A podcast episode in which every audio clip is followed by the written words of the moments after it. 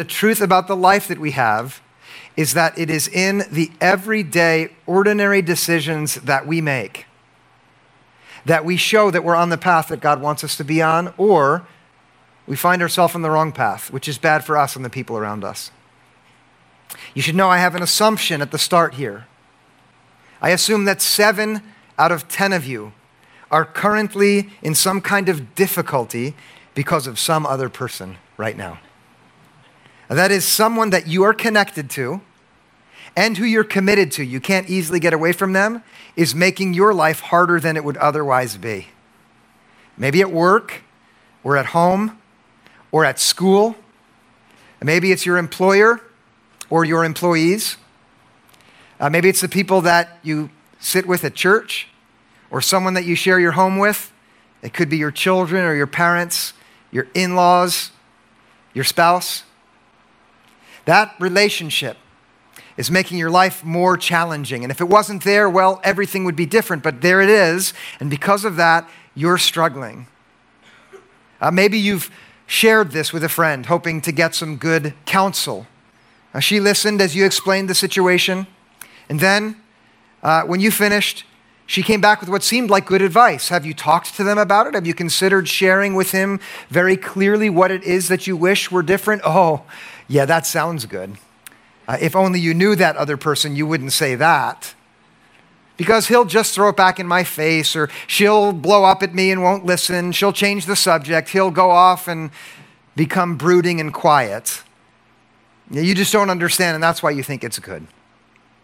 If not for that relationship, everything would be great. But now you see that your life is just going to have to grind on forward because there they are, making it harder for you. And that's just the reality where you find yourself. Can I tell you how thankful I am that you are in church here this morning? I really am. If you're one of the seven out of the 10, then I'm glad that you're here because the truth about the life that God actually wants you to have is that it is the life in which you follow Jesus in such a way that you begin to see that relationship which you are thinking of not as an interruption to your true discipleship, but in fact the very place where God Himself is calling you at this very moment to grow. And if you're in one of the 30%, then fine, you'll be there someday. Can the rest of us say, yes, you will? It's true, isn't it? Because life involves walking with difficult people. Isn't that the truth? And so think of that person now. Maybe not the one that was so difficult that it was dangerous for you and you had to get away from them. You can set that one aside. But the one that you're with, the one that you have to stay with, that is where God Himself wants you to see that you have the opportunity to follow His calling for you. In Ephesians, uh, the book from which our organizing text for these last weeks and the weeks ahead has come, we hear from the Apostle Paul this truth that real life is in walking in a certain way. In Ephesians 4 1, uh, he says very simply, Lead a life worthy of the calling to which you have been called. Uh, if you're new here, uh, we've talked about that calling in terms of making Christ visible. That's what God wants for us, those of us who have been gathered together to see Jesus and have begun to grow to follow him are meant to go out in the world so that we show him to others. We want to make him visible, and God wants us to, and that's our calling. And we do that when we walk with all humility and gentleness, with patience. In that relationship, don't you need all three sometimes? Humility to make it? Don't you need to be gentle when you want to be rough? Don't you need patience? Yeah? You can't have, those things aren't meaningful unless you have a relationship that's, that's difficult. Do you see it? And then comes the fourth term in the list, which is our focus for today, where Paul tells us that we will walk worthy of our calling when we learn this bearing with one another in love. That single phrase is about you.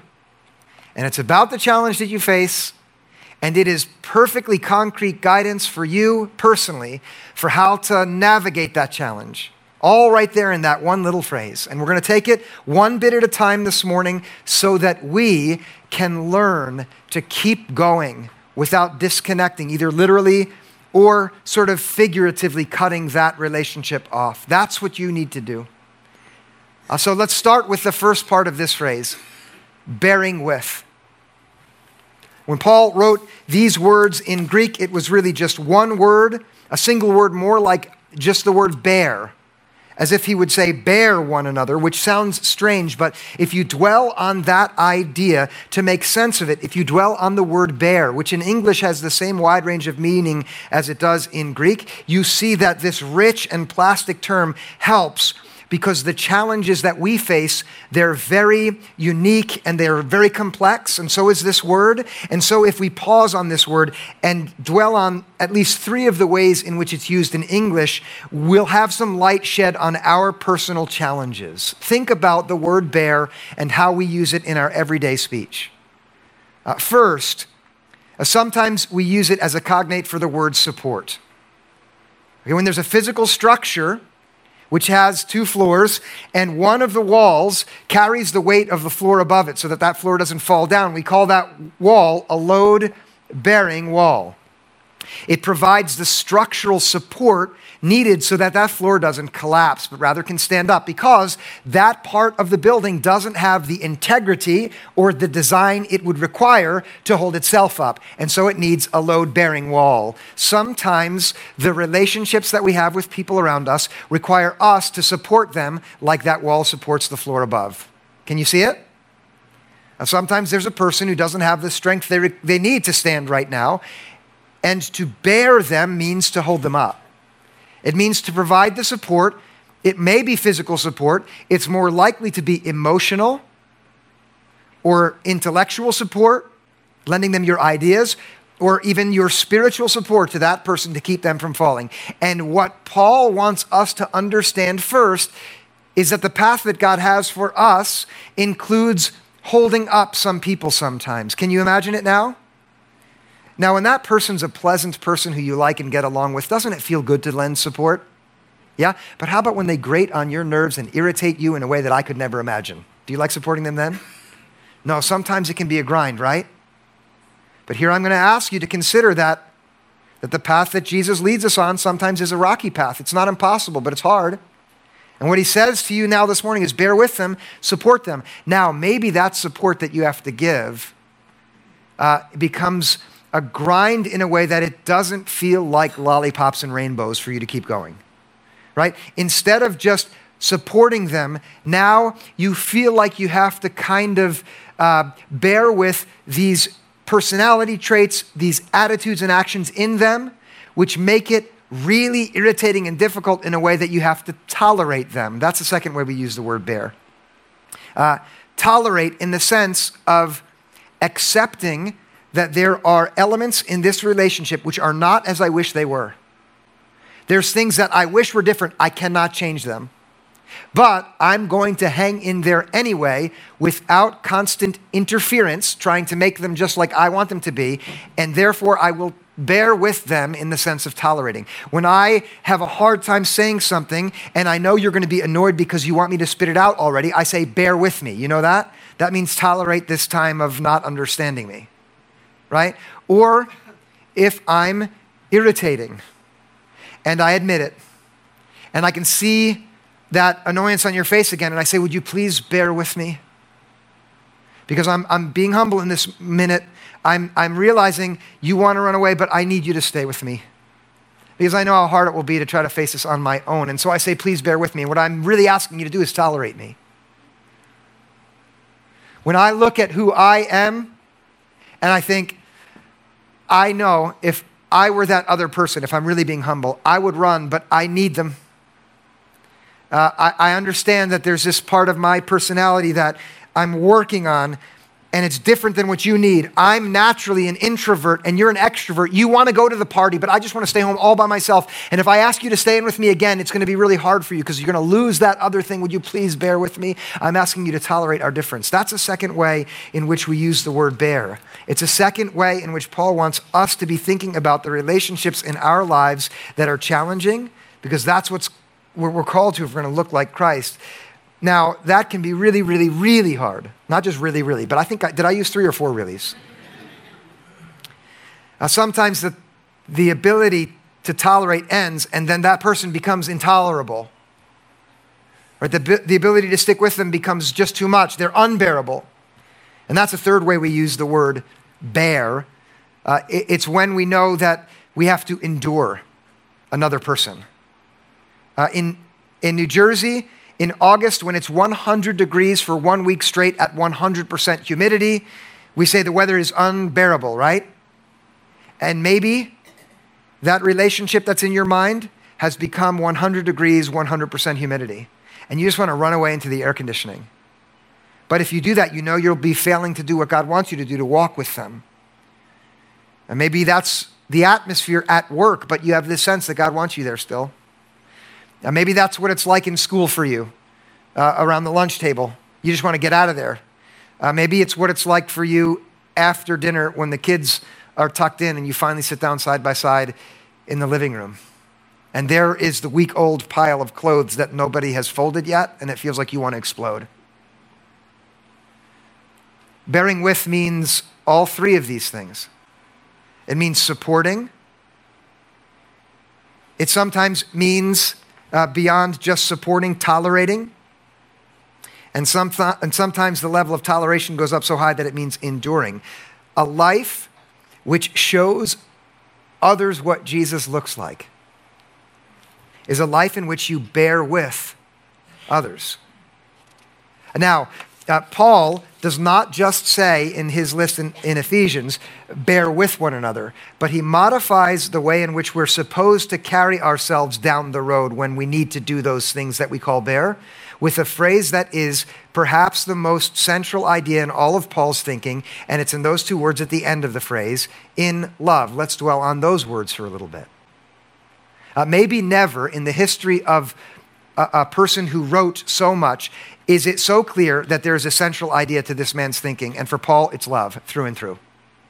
Uh, though he's not always directly talking about love, it would be very hard for you to give a fair reading of what he wrote in any one of his letters without being struck by how everything really for him seems to come back to love. In the same way that a plant will only grow in the soil when its roots go down, nothing that Paul tells us we're supposed to do can possibly be done unless it's rooted and grounded in love.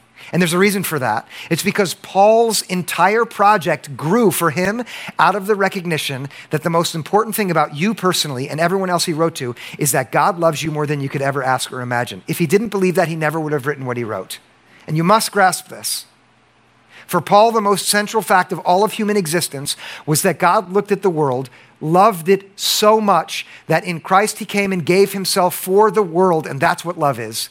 And now, everything, everything about everything you'll ever face grows either out of gratitude for love or it doesn't grow in the way that God wants it to grow. If you're on any path, Paul would say, where you're trying to get it right without growing out of the love that's unconditional, which God has for you and that person who annoys you, you'll never get anywhere.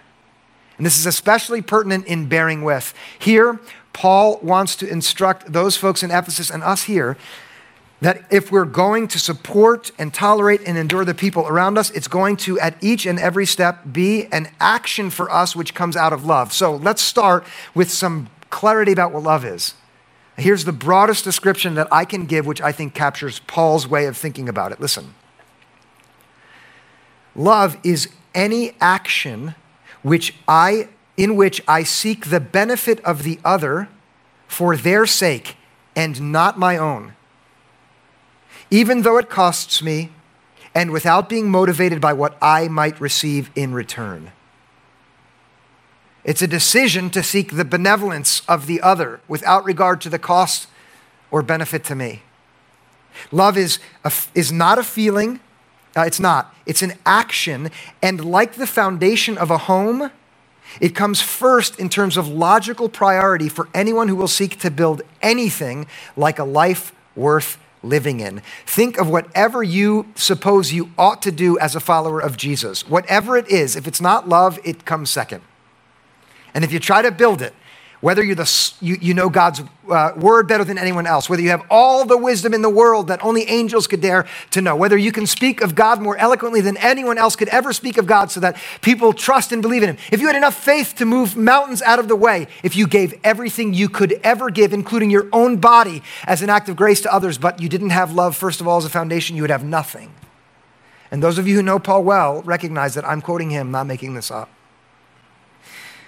And now, Paul is so on about love that in 1 Corinthians, a letter that he wrote to another church, he spent an entire chapter, chapter 13, describing exactly what it is. And so now here's what I want you to do, and I'm asking you to do this. Apply your mind and your thoughts now. And, and don't push your heart away, but let them all come together to understanding what it would mean for you to bear with someone in the way that Paul says you ought to in love. Because this is what love is. 1 Corinthians 4 reads like this Love is patient. Love is kind. Love is not envious or boastful or arrogant or rude.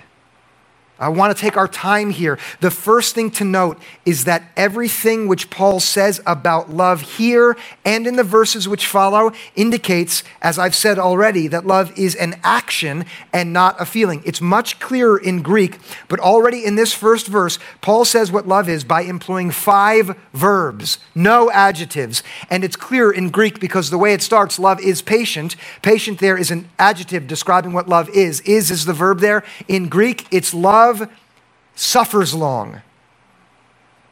Long suffering is the old fashioned way to describe patience. Last week, that was our subject through and through. We talked about how patience enables you to wait and persevere and endure and forbear. I want to encourage you to review that message if patience is still a challenge for you. It's on our website. Paul starts by saying that's what love is it does that. Love waits. Love is persevering. That's what love is. It's hanging in there through meager results. Love is enduring. It's when you want to give up, but you don't. That's actually love. You see how it's not a feeling, it's an activity? And love is bearing with. That's what love is. The second phrase up there, love is kind. This is such a magnificent fact. The word kind in Greek sounds so much like the word Christian does in Greek that in the early centuries, People who were looking at Christians from the outside couldn't tell whether they were being referred to as Christians or kind. Did you get that? Where kind is this kind of mild, good hearted, good natured determination to actually find a way to aim at the benefit of the other through thoughtful, well measured activity, thinking about what would be good for the other and doing it, unprovoked benevolence. Wouldn't it be wonderful if when people thought about Christians, they couldn't tell whether they were Christians or kind because they were all kind? That's easy again to people who are nice. Did anybody ever watch the show MASH all those years ago? It's nice to be nice to the nice. Do you remember that? I think Frank Burns said that. No, here, love is with the person who is a burden being kind. Then these four in rapid succession. It's not envious, boastful, arrogant, or rude. Envy is the thing you feel when someone else's success makes you angry because you compare yourself to them, and in order to feel good about you, you have to be doing better than them. And love is the opposite. It wants the other to succeed. It says, I'm through selfishly comparing my own value to theirs and needing to be better. Love does not envy. It's not boastful. Boasting is when you stand in the center and want to direct attention toward your accomplishments so you can feel better than the people around you. And love has no space for that. If it wants to see someone else's successes lifted, it's not its own, it's the uh, success of the other. It's not arrogant. Arrogant is the person who needs to be in the center of everything so that the whole world revolves around them, and love is the exact opposite. It says, You take the center. I don't need to be in the spotlight. I want you to thrive.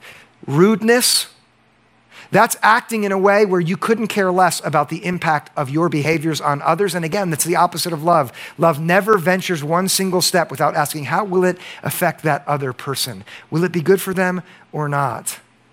This is what love is it is the act in every one of these ways of patience, kindness, of generosity, of, of letting the other have the center and being thoughtful. Paul continues. This is how it goes in verse 5. Love, this is what he says it does not insist on its own way. Let's take these one bit at a time. Love doesn't always have to get its way. A love can stand at a a fork in the road and say, I very much want to go that way, but since I'm going to choose love here, I'm going to let us go the other way. And listen, don't only think of this in terms of romantic relationships, although, yes, it applies there, doesn't it?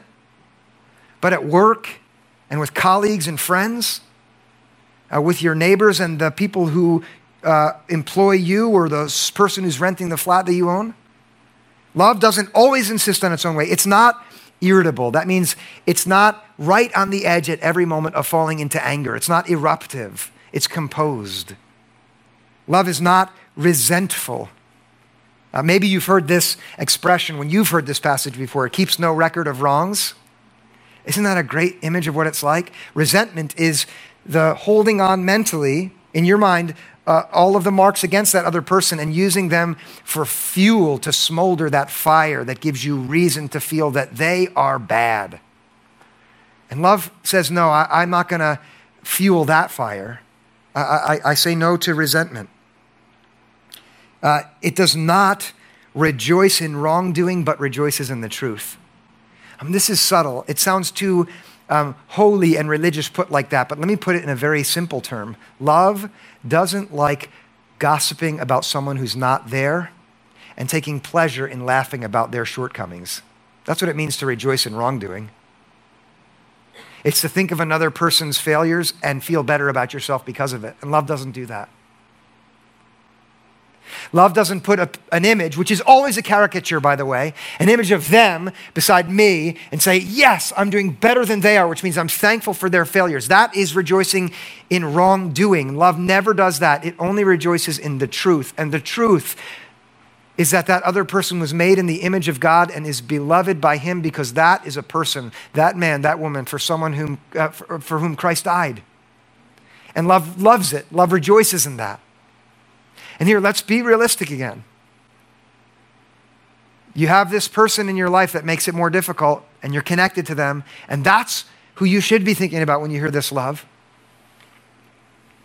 In verse 7, uh, Paul ends with a final staccato of verbs which summarize the description and bring it to a conclusion. All four verbs accompanied by the same object, all things. Here, listen, in verse 7. It bears all things, believes all things, hopes all things, endures all things. Bears all things, that means love puts up with everything. Does that sound like it's too hard to do?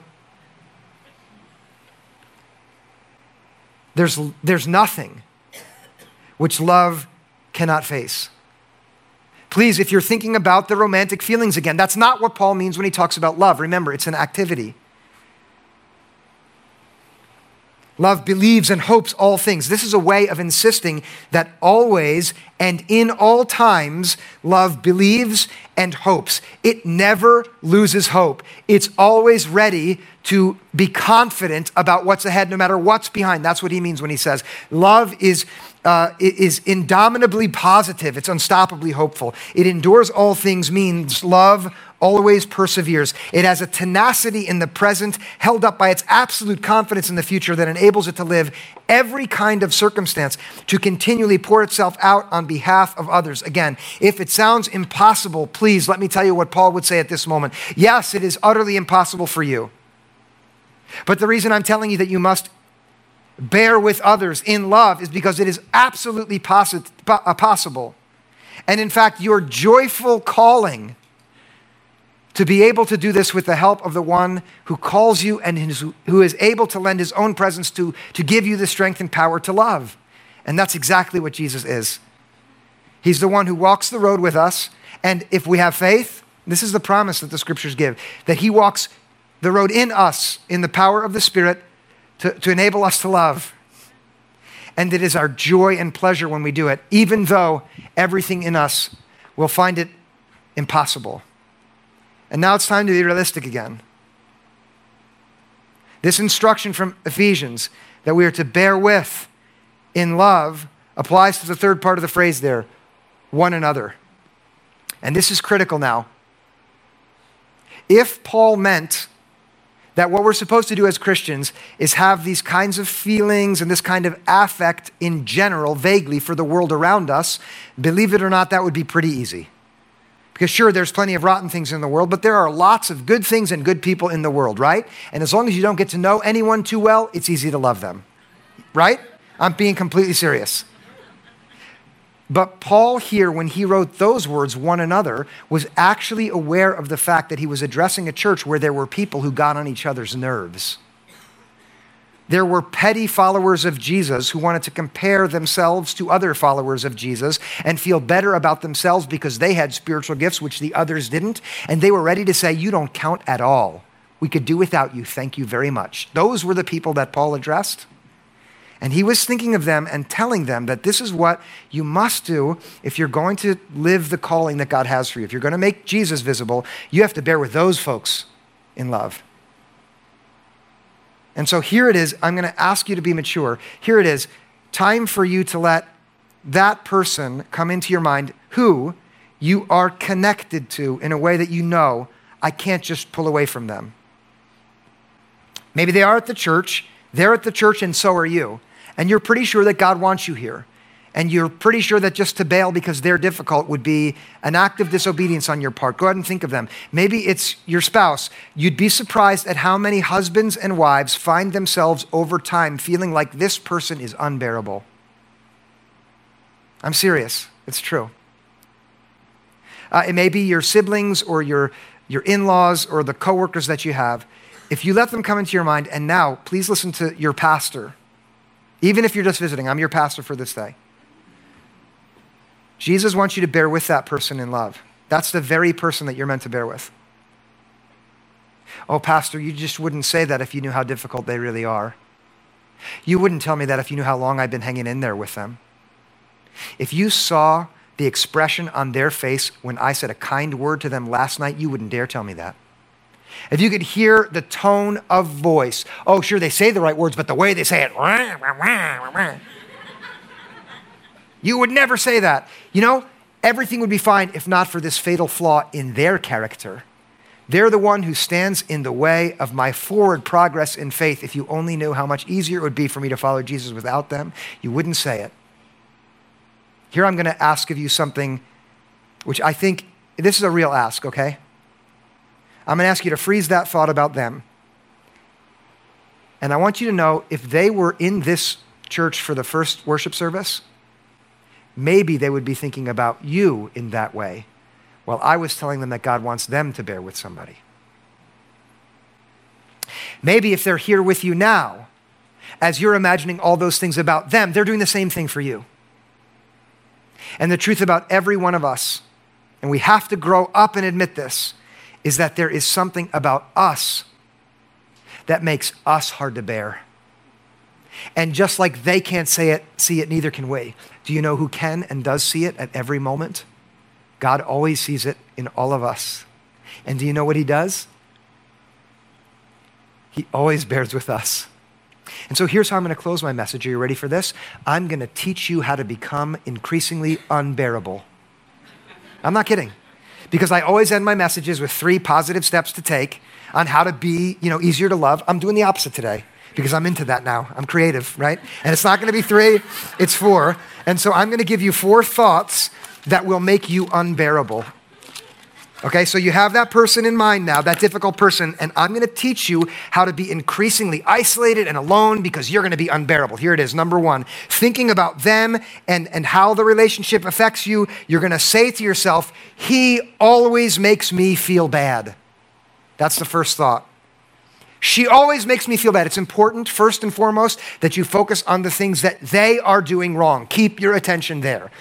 Okay? Always. If there's something that they do right, push it out of your mind. It doesn't belong here because you're going to use the word always. All right? The only time you're not going to use always is when never is appropriate, and then you're going to use never. She never, if there's any evidence to the contrary, push it out of your mind and go back to the thing that she, and here also, this is critical the way you feel, she makes you feel that. He made you feel that way. If you are sharing with a friend who suggests that you personally have some responsibility for your feelings, right? Maybe the friend says, if you weren't always talking about it all the time, maybe you wouldn't feel so bad. Or if you if you gave them the benefit of the doubt, maybe you would feel better. No, they made you feel that way and stop talking to that friend.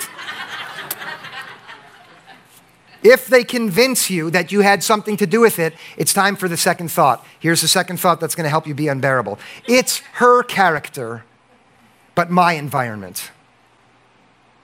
Uh, that is, if you are willing to admit that you've done something wrong, attribute it to environmental factors. Sure, I was short, but that's because I'm tired. Or I was hungry. I did say something mean, but I would never have said it if she weren't a mean person. You see the difference? It's her, it's his character. He's just a rotten person through and through. I only snapped because anyone who had to be around him and that terrible character would respond like this. It's my environment, it's their character. That's what you've got to tell yourself. Okay, do you see it? That will help you become even more unbearable. If someone points out, and if it dawns on you that, wait a minute, maybe they could be doing the same thing with me, as I suggested earlier, just repeat it again. Yeah, they're doing that to me because of a character flaw. For me, it's environmental. Now, while you're dwelling on how difficult the future is going to be, on account of their character flaws, and then you suddenly realize, I don't have any more friends because everybody's fled from me, and now you're by yourself and you're thinking about that other person, here's the third thing you're going to say I can change him. I have the ability, the responsibility to work on him. It is my job to point out to him in a clearer way all of the ways he behaves badly and needs to grow. I can show him how to develop, to mature. I can change him, and I will. Good luck with that. Keep telling yourself that it's your responsibility to change her and work at it. Never let yourself consider that maybe you have some changing to do. And then, with these three, you will be on the road to unbearability. and eventually, if you keep walking long enough, you're going to be right on the edge of becoming unbearable to the one who always wants to bear you, which is God. And I don't talk about hell a lot in church, right? I don't. But maybe this is what hell is hell is being alone and angry and self righteous about all the other people around you who are ruining your life. And so, there on the precipice of eternal separation from God, tell yourself this. This is the fourth thing you're going to say, and it will make you ultimately unbearable. This has nothing to do with God. Maybe you could have been thinking that while I'm preaching. I wish you would stay more with the scriptures. Why not tell us more about doctrine? Shouldn't we hear more about the atonement from this fellow and justification and sanctification? And why does he so often dwell on things like propitiation? I know those words. This has everything to do with God. Everything. Because God loves you. And as you make yourself unbearable to others by telling yourself the lies which are up here on the screen, his heart bleeds and breaks for you because he loves you. And he wants you not to be alone in your self righteousness. He wants you to be bearing with others. And that, my dear friends, is maybe the most important thing that you can do to grow as a follower of Jesus. It is to put up yet again with that annoyance. It is to swallow your pride and not say that thing back in anger, but instead hold on and be patient with the power that God gives you. That could be the most important thing about your faith. And I'll tell you right now that it may be the most important thing about your faith so that you can show that other other person who Jesus is. And show the world around you what Christians are like. They hang in there with people. But even if nobody sees, it's the most important thing about your faith for this reason, and you must grasp this. Your salvation is a direct result of Jesus' decision to go on bearing with you. That's why you're saved. You might think, well, I'm not saved. I don't really believe in that stuff yet. Yes, but the foundation has already been laid down perfectly. The reason that God came and died in Christ for you personally, whether you believe it or not, He already did that, was because He decided to go on bearing with you in love, and He still does. And He will tomorrow and the next day. There's nothing that will ever change that about Him. And so that's not only your salvation, it's your preservation. It's the thing that's going to make it so that tomorrow, when you don't bear with that person and are a miserable wreck, that you can go right back to him because he will bear with you. He will support you and he will tolerate you, and you are hard to tolerate to God. And he will endure you forever. And that's why this has everything to do with God. You and I are, are held by the gracious love of God with, which bears with us. And the invitation to show others what Jesus, like, Jesus is like, to make him visible to others, is an invitation to bear with the people around us in love. And the truth about all of us is every one of us needs that. And so let's ask for God's help to do it now in prayer. Would you join me? God, I thank you for the gift of your word, which instructs us in what we need to know. I thank you that The truth about our lives is that it is in the ordinary affairs of our existence with those people who make our lives more challenging that we get to live as you mean for us to live. And I ask very simply for the power and strength that only you can give to bear with the people that we need to bear with so that we can love others in a way that shows the world what you look like. God, give us the strength and the capacity to do that and help us thrive as we walk on this journey together. In Jesus' name we pray. Amen.